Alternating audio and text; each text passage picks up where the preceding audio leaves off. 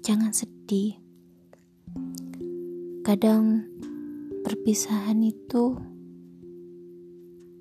adalah salah satu hal yang bisa menyelamatkan kita. Jadi, gak apa-apa, ikhlasin aja. Nanti juga bakal ada hari di mana perasaan kamu ke dia jadi biasa aja. Waktu inget dia, ketemu dia pun jadi biasa aja. Gak ada lagi yang tersisa. Hati kamu udah berteman dengan masa lalu.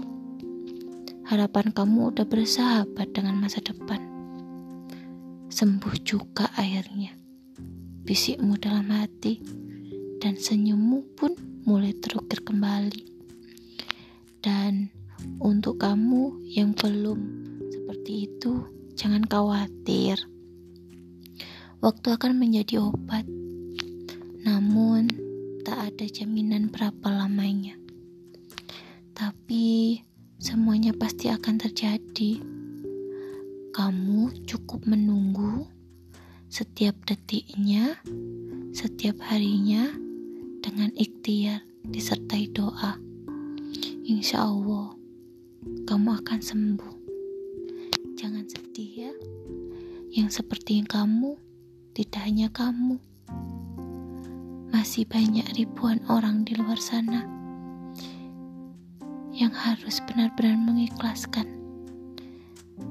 Entah itu mengikhlaskan kedua orang tuanya yang telah tiada, entah itu mengikhlaskan dia kehilangan kerja, entah itu dia mengikhlaskan pernikahannya yang batal atau mengikhlaskan hal-hal yang lain.